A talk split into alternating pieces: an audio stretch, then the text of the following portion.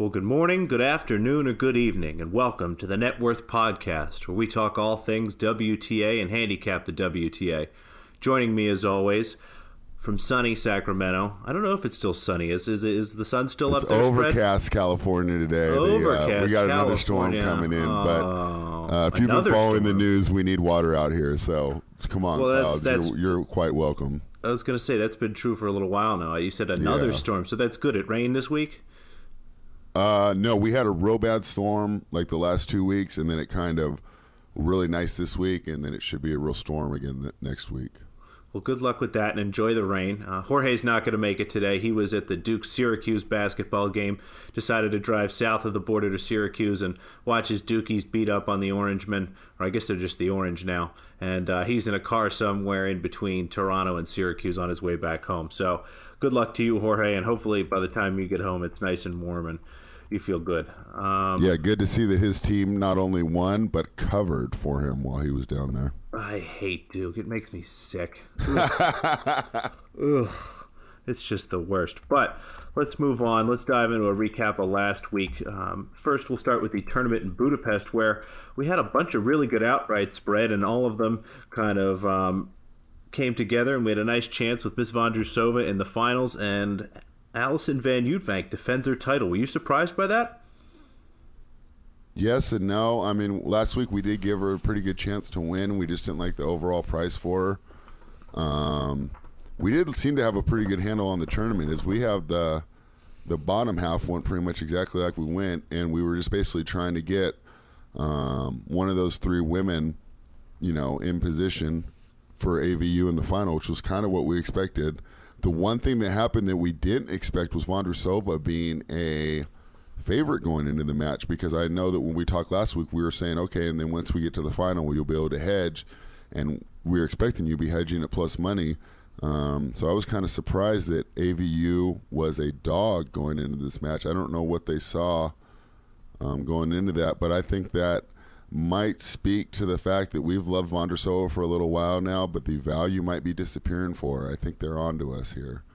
But um, you know, great win for AVU. Obviously disappointed. We wanted to hit another outright, but it's gosh, we've had so many finalists this year. Um, we're really good at picking finalists here on this podcast, but um, no, AVU indoors is really a force to be reckoned with, and she she proved it again this week.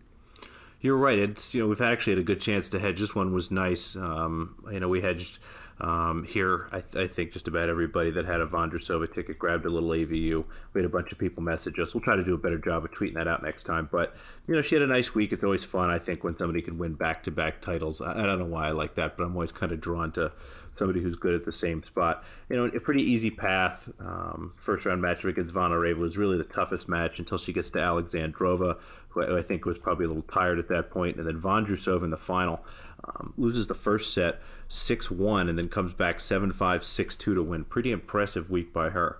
Um, anything else you want to talk about from Budapest spread?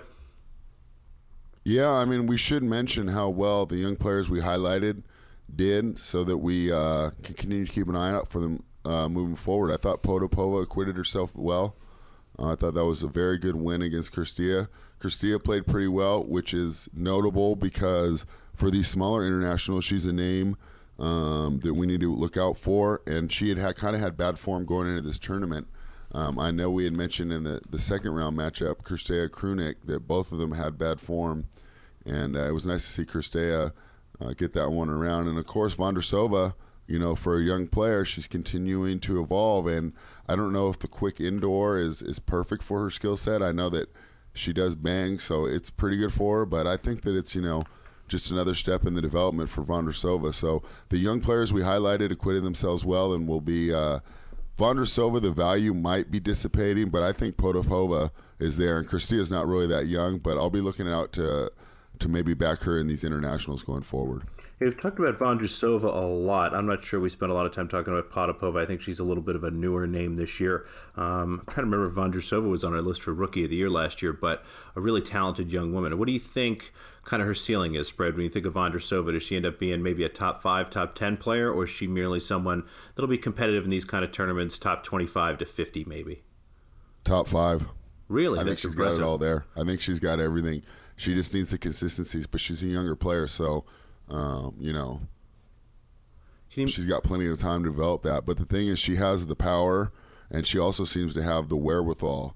Um, so she's using her power correctly. She's not just sitting there ball bashing, as they all like to say. Um, she can mix up the points here and there, and I ex- expect her to keep improving on that. So yeah, I expect her to be a top five player. And if you told me by the end of the, her career she'd won a couple Grand Slams, I would not be surprised at all. I think that um, when you're at the place she is at right now, that should be your goal. So I, I mean, I think she's got a lot of good things ahead of her. I do too. She's got just a ton of talent and some great wins so far. It was a really good week for her. Now, same question, Potapova. What do you think? Five, top five, top ten, or more of a top twenty-five to top fifty kind of player? Top ten as well. Really? Now, what do you like So, about her yeah, game? I mean, honestly, I would say Vondrusova has a little more potential, but I mean, these things can change so quickly, and um, I just I think that she's got a lot. I mean, she's another player who's really young, so as we watch the kin- watch her continue to develop. Um, you know, it's going to be important for her right now to just win the matches that she's supposed to win and just continue to gain experience. But I think that once you know she starts doing better and gets a little ranking in her, and then can start getting some more favorable draws, I really expect her to do well too. That's interesting. I think of her actually probably as more of someone in that 25 to 50 range, but definitely an exciting start for such a young player. Um, so, two names that I think we're going to talk a lot about. Um, anything else in Budapest spread? Just the match between Alexandrova and AVU was that a tough loss? I know I, you're we had talked a little about that. beforehand. I yeah, I had taken Alexandrova um, just kind of real quick before the match. That's why I didn't tweet it out. It was kind of a um, impulse play, but I just right before the match, I just had this feeling. Oh wait, this is a great matchup for her. She's up five two in the third, and even in that one, it's 40-30 AVU. And she smokes the ball down the line, and it goes out, you know, on the Hawkeye by, you know, like millimeters and you know it just shows you how close this is and it just that must have been such a tough loss for her and it just harkened back to the last match i watched her play wh- which was against sloane stevens at the australian open where kind of the same thing happened so here's a young lady that as you mentioned when we were talking beforehand might have been fighting an injury as well but she seems to have all the tools she's just going to need to put it together mentally and so um, we might be uh, talking about this a little more as the pod progresses, but it'd be interesting to see, you know, all this coaching carousel. You know, I mean, could just be a, something like a coaching change for her, where she could really put it together. Um, so that was the other thing. I mean, I thought that was the best match of the tournament. It was the most entertaining, even though I ended up being on the wrong end of it. I mean, that was a lot of fun and really close and really tense. So um, she's another one to keep watching out for, for sure. That was an interesting match, and maybe two things to add there. Um, a couple things to remember. You know, this was an indoor hard court tournament, which is really where someone like AVU thrives. She's got a really nice serve, and I think that's what you saw this week. I think that she just kind of took her time and, and kept being aggressive on the serve, and you know, being able to hold, which is you know, it sounds kind of like a silly thing, is a really important skill in the WTA that we don't see a lot. And for Alexandrova, I think she was a little fatigued or injured. And I was thinking about this all week. I think this is the first time we're going to start to see some, you know, the first wave kind of, of of the fatigue of the season to set in. We're at the point now where a lot of these ladies have played pretty much two straight months of tennis.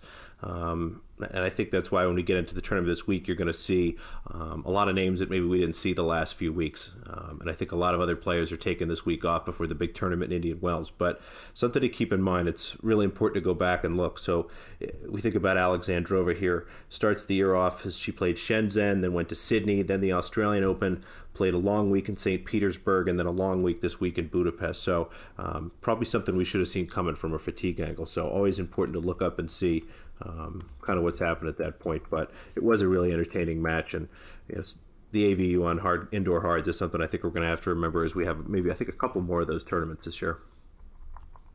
Yeah, and it really speaks to the nature of how international the sport is. So think about it. Starting today, a lot of these women will be playing uh, on their third continent of the year.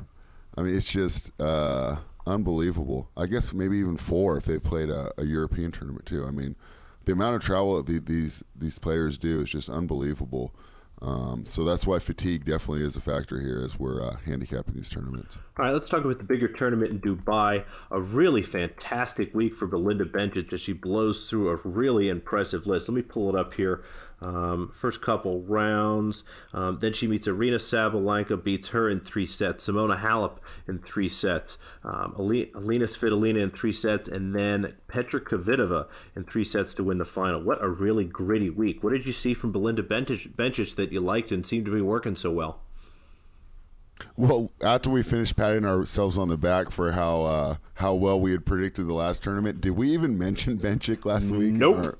we were speaking about rights. I mean, I think we completely skipped over her name, and uh, I mean that thing, thing just kind of speaks to the unpredictability of the WTA. I mean, there could have been um, some other fantastic cappers out there that were on her, but uh, I know that we she was not on our radar going into this tournament, and. Um, you know, when she won the first couple rounds, that was fine. And I think where she really uh, grabbed everyone's attention was the Sabalenka win.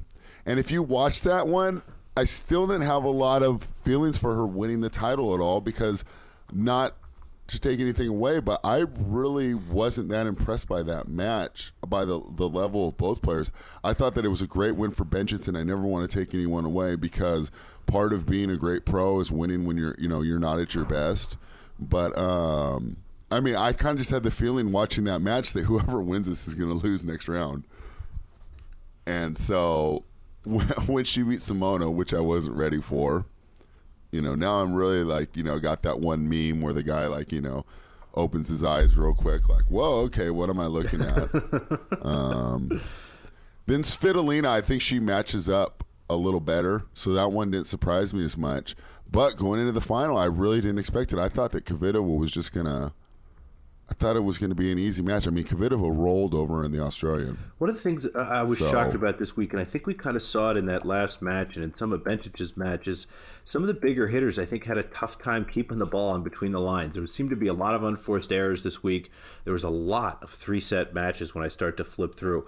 You know, the WTA we tend to see a lot of two setters anywhere between like sixty five or so, right around 65 or so percent of matches. And I, I would say closer to 50 50 this week in terms of three setters. So I think when you have that, you have a lot of variance. I think it was tough for some of these bigger hitters to, to keep the ball on. I think, and it was more the movers and, and maybe the more conservative players. Not that Bencic wasn't trying to hit winners, but and watching some of those matches, I, I don't think that you know, especially watching the match with Kvitova, Kvitova being someone that kind of stands up and tries to hit a winning shot. I personally think every time she gets up and swings, um, I think actually this week it worked better to maybe try to move and play a little more conservatively. Yeah, well, that's not Kvitova's game, though. I mean, right? That's what I mean. That it almost been... came to her disservice to play. You know, this is probably a tough tur- tournament for her to win, and we talked about this a lot. I, I, think just chatting this week, but it's tough to take wind into consideration and understand what that means. And I'm going to have to try to do a little more research and see if we can find some weeks where, where things are really windy. I'm sure there must be some sort of historical database, hopefully somewhere, or at least line things up and start to go through. But I think you saw that really affect people trying to hit someone who more relies on hitting winners as opposed to hitting maybe 75% shots that are safer and knowing you can get to the next one. Um, I don't know. What do you think about wind? Does that ever affect your handicap? Is it something you think about? It affects my handicap in the in the aspect where it makes me not want to bet on the match. Um, as we had discussed before, even if you know it's going to be windy, it's hard to handicap because the wind goes up and dies down. So it could be really windy during my service game and then die down during yours, and there's really no way to predict that. And um, you know, gust of wind it comes up in the middle of a point. You know, it's just uh, it's just like another level of randomness that that uh, tennis doesn't usually have. So. Um, the only thing that wind does is make me less likely to make plays, which is why actually I laid pretty low this week um, because I thought it was I thought it was very tough to handicap, and I definitely think it does help the more defensive, crafty players more, like Hsieh. You know, I mean, her style is built. To, she had a great uh, week. To, Made it all the way what to the semifinals. Yep, all the way to the semifinals. Yeah. And I mean, like going into that, the way she was playing, I mean, you would not have been that surprised if she won. And she even took the first set um, I had a tough path here. I'm so. looking. She beat Sevastova in the first round, Sasnovich second round, Kerber third round, Julia Görges fourth round, and, and then loses to Kvitova um, in the chance to make the finals. It's a really impressive week. Yeah, I mean, she played really well, and like I said, I think that um, you know it's because her game is is great for the conditions. With the wind. I mean, I think she's just able to adjust to it more, and I think she's able to use it to her advantage rather than. I think she won the doubles tournament. She was. I'm trying to remember who she was playing with. Uh, Strycova. Yeah, I think her and Strycova? won the doubles, and um, she was being interviewed. I think Yeah. she wants to be a coach when she's done. I think she'd be a really fascinating coach, someone who thinks and thinks the way her way through the game the way she does. And she seems like she has a fun personality, which I think would be helpful for some players that have been doing this their whole life and might be, you know, teetering on Absolutely. burnout. So, what else did you see this week in Dubai? Did anybody else really stand out to you in a positive or negative way? All right, let's go through this all. I think the first story we'd have to address would be Naomi losing her um, first match without That's true. Did we talk about that last week? I can't remember. Eminently beatable Kiki. I can't. We talked about the fact her coach Okay, that's right. We there, did. I forgot whether or not we covered that. But again, for those of you who don't know, um, her coach Sascha Bajin, who she had a lot of success with last year, uh, they've severed ties, and it was their first tournament without a coach. And I think that showed in losing to someone who I believe is a far inferior player, uh, Kiki Mladenovic. Yep, and uh, so it'll be interesting to see now uh, how how that works moving forward. Because now she's going to Indian Wells without a coach, and I mean, even if she were to hire one between now and Indian Wells, I mean, how much work could they do together? So, uh, very interesting to see how her performance goes moving forward. I think that now there's even more pressure on her because if she doesn't have good results right away, everyone's going to be pointing to the coaching change. So, and she's an inconsistent player to begin with. So, um, I think it's definitely something to keep our eyes on. I don't know if I have like a set handicap or an angle that you know I'm going to push from a gambling perspective, but it's definitely one of the top sport stories in the WTA right now, and something that we'll be keeping an eye on. Um, other things I noticed, I thought CSN She had a played pretty week. well. I thought Svitolina played Svitolina pretty a well. good week. I'm done betting Gabby Muguruza Yep, matches. I'm done. I'm done with that. I'm done with that experience. I'm done dealing with that. Uh, it is so frustrating. That means she's going to beat you about three or four so times. frustrated. in. No, I'm not even betting against her. I'm done. I'm not on her. I'm not against her. I'm over Oh, that. okay. It's just there's such a mess. She's so talented. Just comes out. That match against Svitolina, 6-1, 6-2. Not that Svitolina wasn't playing really well, but it wasn't like Muguruza did anything that you'd, that you'd feel good about. Um, it just continues to be hard to bet her matches. Um, what did you think of Simona Halep this week? She looked pretty solid. Obviously lost to Bencic in three sets. I still don't think she's 100% healthy. I don't think she's either. I think she's still suffering from that back injury. And I think that as the tournament goes on, you can see that it kind of wears on her. Um, and she's very stubborn. I don't know if she's going to take the time off she needs. And if she's trying to play the whole season at this 80, 85% level, I don't know how many tournaments she can win. But I think that she's good enough to get results to keep her going. Um, so I really think she's in a tough spot. But I'll tell you what, from an outright perspective, I'm staying away from her for now because, like I said, I think that it's one of those things where she rests. Like right now, she's resting, you know, so she'll probably come into Indian Wells feeling great. But is she going to be feel great, you know, after three or four tough matches on a hard court? Totally agree. And honestly, I'm going to be looking to bet against her a little bit. I had some su- success this week. Genie Bouchard plus five games, Lesia Tsurenko plus five games. If I can get plus five against her in this less than 100% condition, it's something I'm going to spend a lot of time thinking about. Um, I don't know where the line against Bencic was, but you know Bencic obviously beat her, so I'm sure she covered whatever the spread was. And that Genie It match was was fun. fun. It's nice to see Genie Bouchard playing well. It was about one of the closest two set matches I've seen in a long Yeah, time. Yeah, tiebreaker seven six. That's always a lot of fun. You don't get to see a lot, a lot of tie breaks in the WTA. Um, Sabalenka, such a disappointment. I can't even can't even get myself together to do the, do the full name. I'm I'm despondent. Spread. Didn't she win a tournament like a month ago? Talk me out of this. Are you? I mean, she had a tough day. It wasn't her day. Uh, the conditions weren't the best, which which affects a server like her even more. And I don't know. I mean, I don't think she's peak Sabalenka that we saw. You know, towards the end of the summer last year, which is in my mind is the you know the best Sabalenka you can get. And I think she had a lot of expectations coming into this year, and I think it's a little rough, but. Um, I mean, I think she's continuing to develop. I think this is in something that she's going to have to work on. Um, you know, we talked about it earlier, not being able to being able to win when you're not at 100 percent and playing your best. uh, is a, is another level of the skill. So, you know, obviously you can't work on it while you're playing your best. So, you know, now's the time for her to continue. But I like her coaching situation.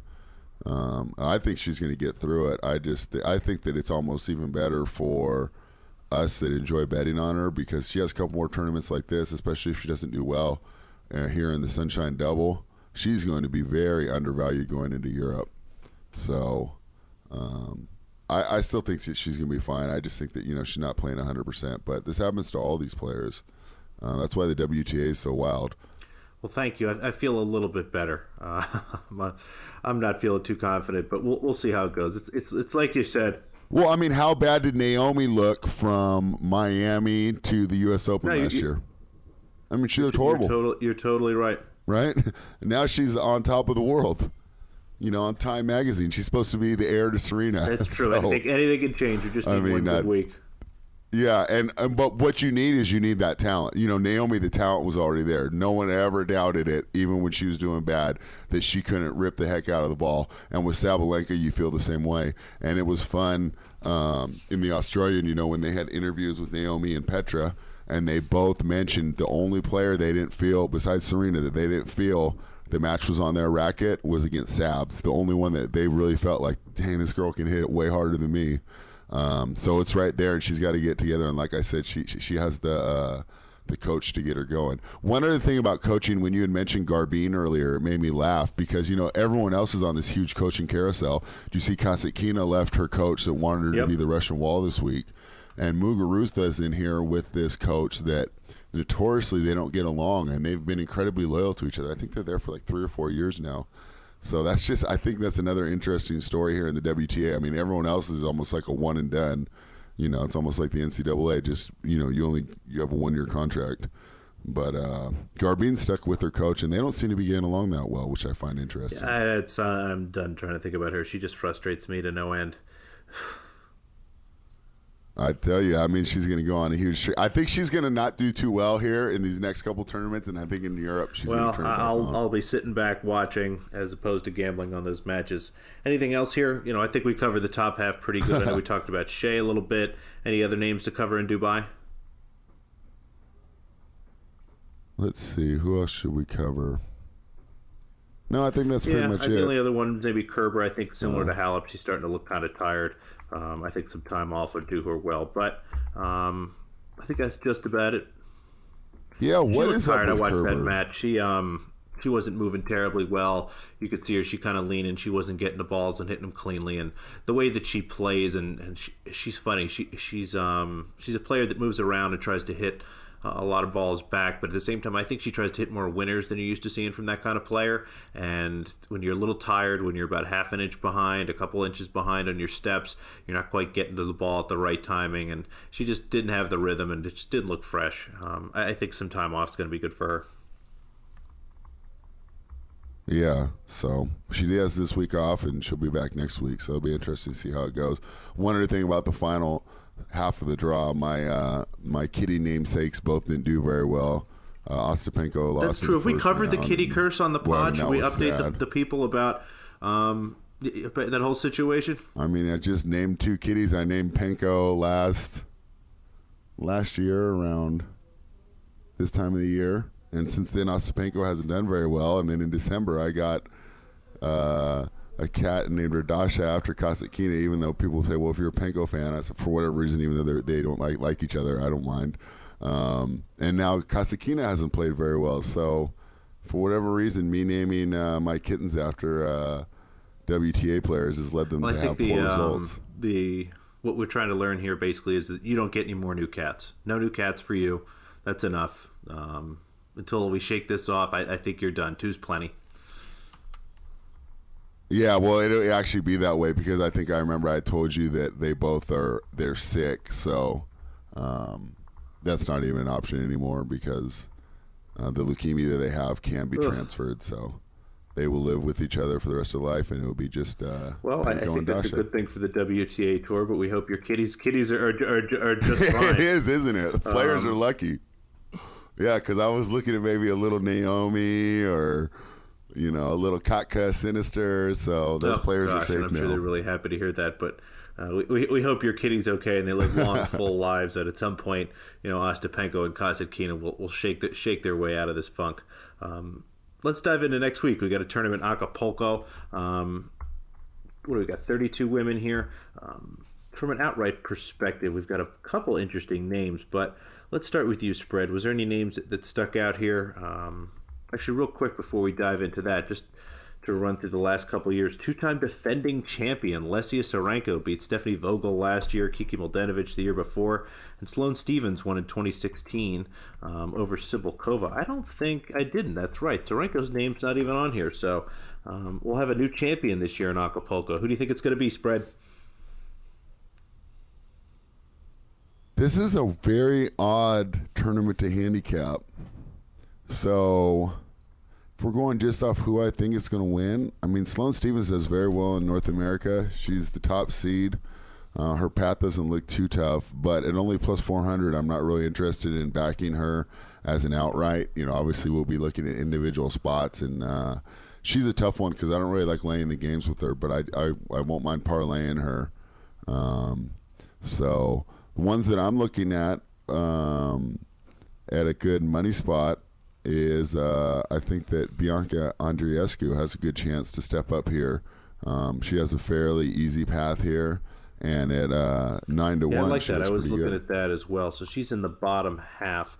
Um, and the bottom half's a little easier here. Your seed is uh, Danielle Collins, who's got Azarenka in the first round, so those two kind of cancel each other out.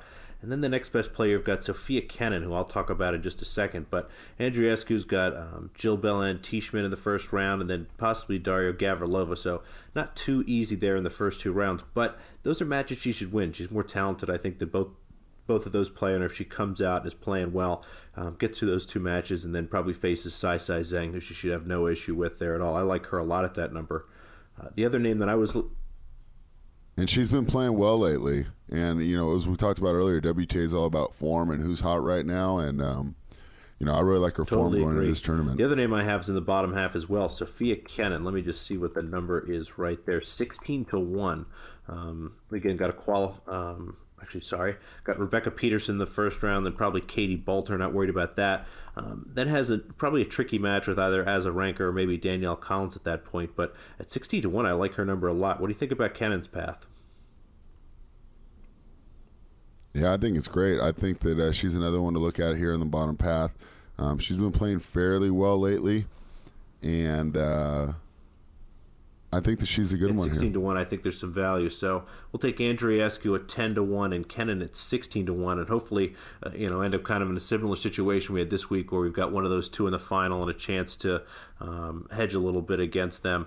Um, you know, I. And and just want to point that out that those were the two that Jorge had sent us to let the listeners know that he would be backing. He he chose Kenin and Andreescu, and I kind of laughed. I actually did not have Kenin, but Andreescu was the one that I had circled. So. Um, just funny how talking so much we kind of see the I'm, similar things. th- I'm still staring at Sloan, Sloane Stevens at four to one. I don't think I mind that. I think there's some value there. Why isn't she closer to like two to one? She's got Parmentier in the first round. That's a cakewalk. A qualifier. Because she's Sloane Stevens. I mean, So you just you, flip a coin to find out if Yeah. she's going to care, I, I right? guess you're right. That's maybe four to one's right. I, you know, I, wouldn't begrudge anybody for taking some Sloane Stevens at four to one. Um, any other interesting numbers here? I know sometimes we like to throw out some some high numbers. So on the top, the two that I had circled before I looked at the odds were Vekic and That's Anisimova. And I can't believe that the books are onto us. Only nine to one for for I both know women. Vekic has been so good lately. I thought that they I would be getting eighteen, maybe twenty. I mean, unbelievable. Has as has Vekic won a title before? I think she has. She was in a but I final mean, this not like year, but she didn't win. She's out here winning all these smaller I'm trying, to remember, tournaments. what- I'm trying to remember what final What's she was up? in this year. She was in a final and lost. Um, no, I can't remember which one. I think she lost to Kvitova in a final. Let me try to pull that up. She's won two singles titles for WTA. She won the Malaysian Open in 2014 in Nottingham, which grass is perfect for her, in 2017. So it's not like she's out here winning titles left and right on these smaller, um, on these smaller tournament. So I thought that we'd be getting a way better price, but at nine to one, I, am not really really interesting interested. they're about the same price as um, Andreescu. Andreescu was um, what ten to one, no nine to one as well. So Vekic, Anisimova, and Andreescu Yeah. all have the same price. But when you look at the draw, it's so much easier for Andreescu. Vekic and Anisimova probably have to play each other and then have to beat most likely Sloane Stevens. And that's if Anisimova can get by Konta. And I just don't. Konta's one of those players that I shouldn't gamble on because my head, she's not as good as she really is. So, uh, I mean, Anisimova does not have an easy path here. It's most likely Right. Konta, then Vekic, then Stevens. So for nine to one, I mean, you got to be kidding me. I, thought know, I'd get was a way better number. Um, so I think that's just about it from an outright perspective. Let's dive into some of the first round matches here. You know, we've got Sloane Stevens playing Paula Parmentier. Stevens is minus five and a half. Totals here is at 19. Sure, money lines at minus 600. Uh, I guess all that looks right to me. You don't have any thoughts on that, do you, spread? None. I'm not even use that Yeah, as a parlay yet. Um, I almost looked at the plus 450 and said that's almost like worth it if she doesn't decide to show up. But um, she hasn't played for a little while. I think I think she will. So I'm Yeah, not she won it in this match at all. 2016. I think you know it's a tournament in North America. She hasn't played in a little while. A good chance for her to try to get herself right here before Indian Wells and possibly even win. Because as you remember, Indian Wells starts in the middle of the week, so you could actually come out win this tournament in Acapulco, and uh, I think only have to travel one time zone over to Indian Wells and still have a couple days to recover before you get into that tournament. Because I'm getting I'm sure she'll be seated there. Um, Next match, and I actually like uh, Yafan Wang here, minus 160, minus two and a half games, total of 21 against Bouzkova. I've got Yafan Wang parlayed with uh, someone we'll talk about a little bit later, but I think that's a good piece, and there's a little value there. I, I would have Wang maybe closer to mm, to minus 200. What do you think? Yeah, and at that number, I actually like Bouzkova. I think that she's got. If Wang isn't 100%, and I haven't seen her play for a little bit here, if she's not 100%, I think Bouzkova can defeat her, and I would be looking at the plus money there. Um, but right now, it's a stay away. Uh, but to me, that looks more like a dog or pass. I think I'd rather take the plus money in that matchup than rely on That's interesting. What do you like about Bouzkova and her game? I don't know too much about her personally. Um, she's fairly consistent, and then when she needs to, she can go ahead and step up. She's not a banger banger, but um, she does have enough control and placement to put away the, the shots that she needs to, um, and she can be somewhat defensively minded. She's just not that consistent overall, um, as far as how good she's going to play when she shows up. I think she's got some room for improvement. I think she needs to improve her serve if she's going to compete on this level, but. Um, like I said, not seeing Wang play for a little while, I would not be. Uh, I'm not in a hurry to go ahead and either um, lay a lot of juice for her to win or, or Okay, to I'm going to parlay or something, and I'll talk a little more about that when we get to um, the next piece. The next match, I, I was really shocked to see this price. Monica Puig is a dog to Maria Sakkari. Does it make any sense to you, Spread? All right, talk me Yes. through it. I think that we have we have different aspects, so this will be fun. Um, I think the Sakkari is a lot more consistent in in the effort that you're not the effort I should say, but the performance that you're going to get. Um, tournament in, tournament out. I think that Puig like has a higher ceiling and maybe at her best that she's better. Um, but how often do you see that? So I think this is one of those spots where we have a better idea that a good Sakkari will show up and be ready to play um, than just kind of gambling that you get, you know, peak Puig, which, like I said, happens few and far between times. So uh, I think due to consistency, not only uh, as a player, um, you know, in the way that she plays her game, but also just tournament in, tournament out, like the way that her performance levels, how they don't peak and valley as much as Puig. I just think that she represents better I'm value. all over Puig as a dog. It's like you said, Puig's the better player, and I know that she can be a little up and down in her effort, and I'm not worried about that. I, I, it's funny to me that you think of Sakkari as a steady player. She's had a pretty rough beginning of the season, a rough end of the year, so I'm happy to line up to take really anybody against her as an underdog. So what did the numbers say? Yeah, I did. Did you And run numbers for that one? Better. Um, so in 2018, I've got Puig at 16 and 11 on hard courts. Um, you know, averaging plus 0.7 games, almost a full game on average there. Where Sakkari last year was 15 and 17, a losing record on hard courts, um, and averaging negative 0.3 um, games. So, you know, just sort of quick math there. Interesting. See, that's where the numbers are great because in my head, I, you know, I would think they would be very, very close numbers. But boy, Puig is really uh, statistically Yeah, full game much better. farther ahead. I think that could be also because when she does well, she can dominate. Whereas uh, Sakkari, even a lot of the matches she wins, they're close Hmm. matches. That's interesting, but um, at the end of the day, I think Puig's a better player. I'm happy to line up and take her as a dog. Now, I'm a little disappointed actually. I bet this n- number earlier. I got plus 105, and I'm looking right now. It's plus 120 on Bovada. So um, the market seems to agree with you. I guess we'll see what happens. Um, next, Yeah, that's definitely other than uh, our match to be at the bottom. That is the best um, television or you know just fan Yeah, style match great. to watch. So that definitely like jumped for out. sure, I'll circle that one on my calendar and hopefully try to get up and watch that, or um, hopefully carve out some time and hopefully get some free time at work to watch.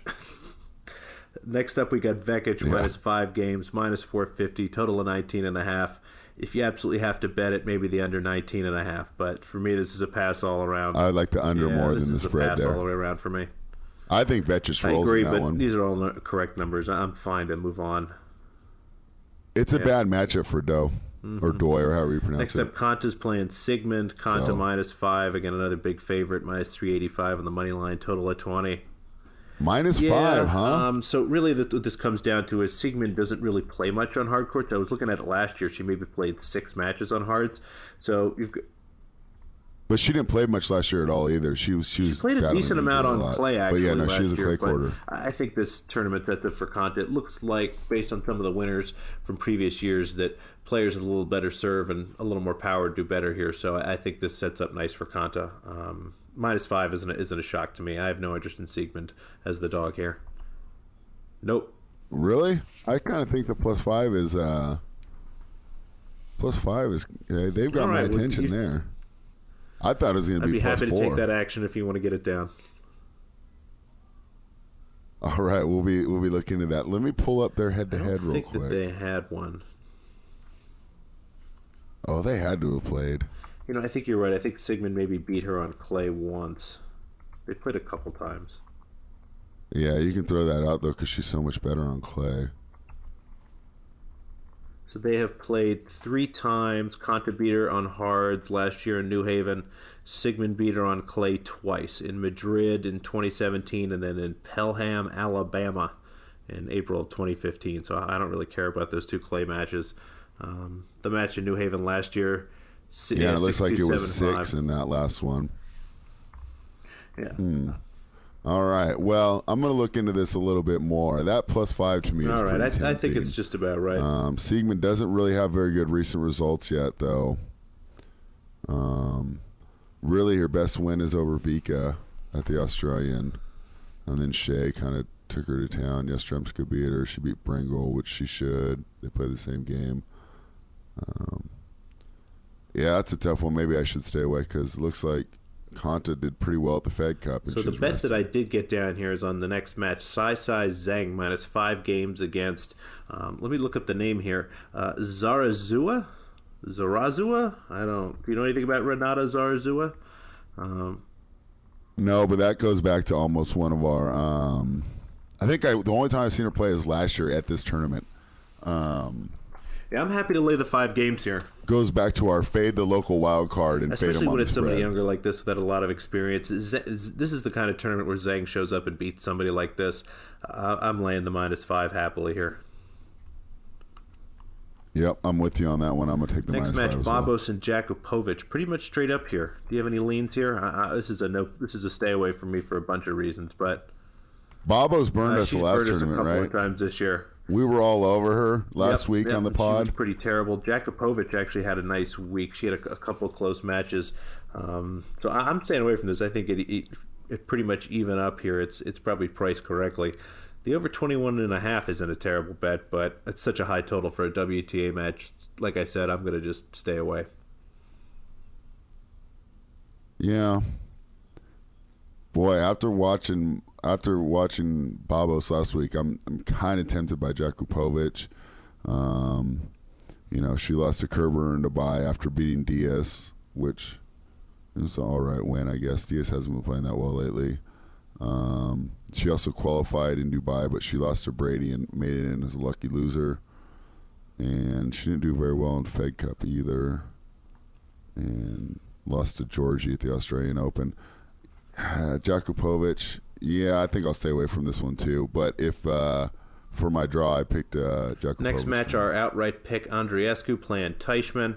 Andreescu, pretty big favorite, minus five games, minus 400, total here at 19 and a half. All three of those numbers look just about right to me. Uh, maybe even a, a touch too heavy on Andreescu. I'd probably make this minus four and a half instead of five. Uh, do you have any feelings here, spread? Yeah, I think it's too high, but I just still don't want to play it. Um, Teichmann hasn't really done a lot. Yeah, lately, she doesn't though. really have the form to back that plus five. So although it may be a little bit of a value there, I'm going to stay away as well.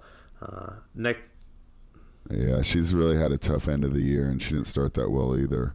Um, next losing to Bonaventure. Yeah, the next match will be pretty interesting to watch. Hopefully, Daria Gavrilova playing Mihaela Buzarnescu. Gavrilova a slight favorite here. I'm, I'm not sure. Depending on where you look, you might be able to get Buzarnescu um, at plus money. Do you like anybody here, spread? No, I mean you pull up their flash score. I mean this thing is red left and right. Let's see. When was Boozer last win? I'd make it just about even, and, and that seems to be all right. August seventh in Montreal. I guess it. I know she never really rec- recovered totally from that ankle. I would say. she I don't know what's going on with Gavrilova. She hasn't She done much hasn't. of anything. She's a pretty solid player overall. I don't know. and she hasn't won We'll have to since. call John Joe to get her on and uh, pump her up. So we have a player who hasn't won Moscow. since August versus a player who hasn't won since October. So one good thing is one of these players will get some momentum going forward. But boy, I don't I don't know how you cap this. Um, I'll probably be rooting for Gavrilova, but um, yeah, I'm not, I'm not. I'm not- I don't see any reason to get money down there. I don't see how you identify an This edge. next match is my parlay piece. Like I mentioned earlier, I'm going to take Yafan Wang at minus 160, parlay with Sofia Kenin at 190. And let me see what the odds are there. But what do you think, spread? Sofia Kenin minus three games, minus 190 against Rebecca Peterson. Should I have any concerns? nope. I haven't seen like the minus three. Yeah, minus three is pretty solid. Uh, the parlay, the parlay is plus 150, and I, th- I think I'm going to lock that in. Maybe I'll grab Kenin minus three for half a unit. So the only thing to beware is that um, Peterson did beat her at New Haven Qualies last year. yeah. I'm not worried about that. That's the only time they played each other. Um, I, I think that's probably the reason we're getting a, a better price here. You know, we've, we've tried, Yeah, it might a couple be. times. The head-to-head um, sometimes is uh, ends up in your favor. Yeah, Actually, I'm grabbing the minus three. I'm doing it right now for half a unit. Um, I pulled a full unit on that parlay. yeah, I like the minus three here. I think that's better than uh, than laying the juice. Tatiana Maria plays Stephanie Vogel. I don't care. Do you care? I mean, I think we need to keep an eye on um. For them. what purposes? But I'm not trying to bet on this. uh, let me see who I actually picked to win. I picked Vogel. I guess I picked Vogel to win, but I think whoever comes through this. I mean, Vogel has a three and zero head to head, all on hard courts. Yeah, so maybe there um, there is a little value there um, on Vogel based on the head to head. That's probably why she's the slight favorite. But for Two of them were in 2012 Yeah. though, and then one of them was last year at this I- tournament. This is this for me is a pretend it didn't happen and wait to just bet Azarenka Collins in the next round for the thrashing. So let's just move on to that. The the best match of the first round here. all right, let's do it. This Yeah, as a a ranker minus 140 against Danielle Rose Collins plus 110.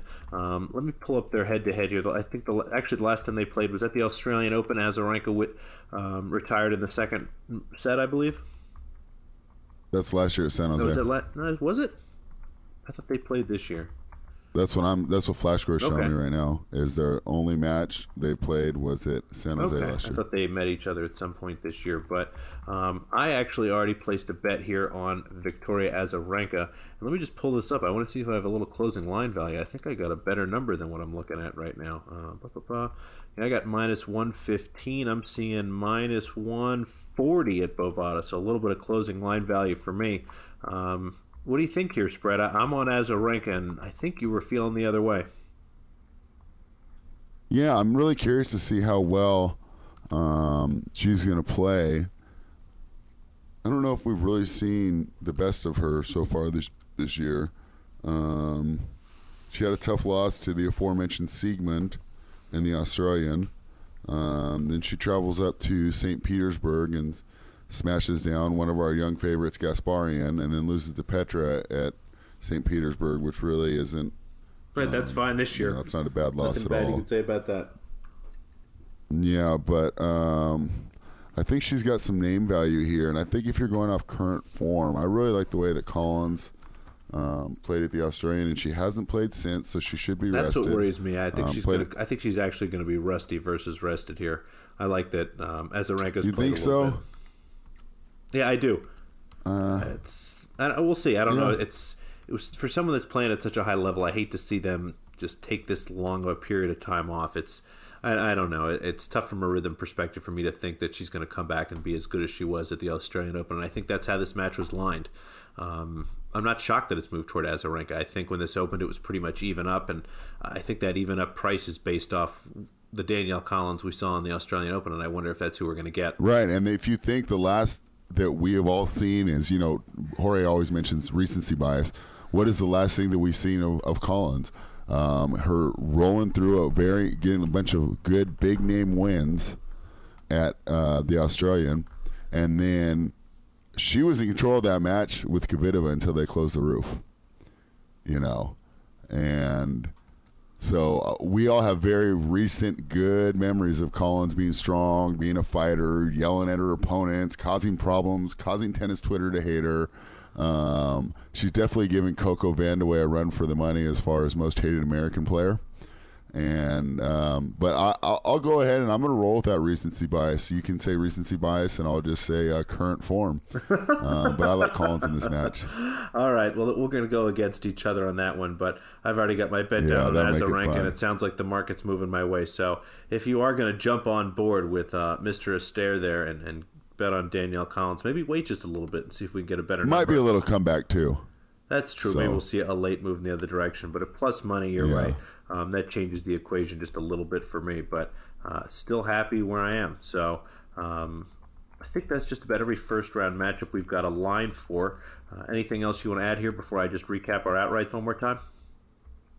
Uh, no, I think this is a fun pod. So this will be a nice week beforehand. I don't think that's another reason why I say Sloane. I don't know if the, a lot of these players are really focused on winning Acapulco or if they're focused on getting into good form going into Indian Wells. Like you said, it's the perfect warm up. It's very close, especially if you bow out after a couple rounds. It's a, it's a quick flight up. Um, similar surface, uh, definitely similar um, weather. So you're kind of getting ready. You know, you're not really switching time zones that much. Um, so it'll be interesting to see who's here to win and uh, who's here for the tune-up. But um, fun time to be an American tennis fan because they are in coming to America for the next three to four weeks. So uh, really looking forward to this week of tennis, and then especially looking forward to next week. Yeah, this will be a lot of fun for those of us that live in the United States. We finally get tennis on it at pretty good hours for us. So, just to recap real quick, two outright picks from us: Bianca Andreescu at nine to one, and I think there might be a ten to one out there somewhere, um, and Sofia Kenin at sixteen to one. You know, be sure to check as many outs as you can, guys. Price shop, price shop, price shop. There's a lot of different prices out there. Make sure that you're getting the best one and that you have a lot of options. So, thanks for listening, and have a great week. Good luck in all your wagers.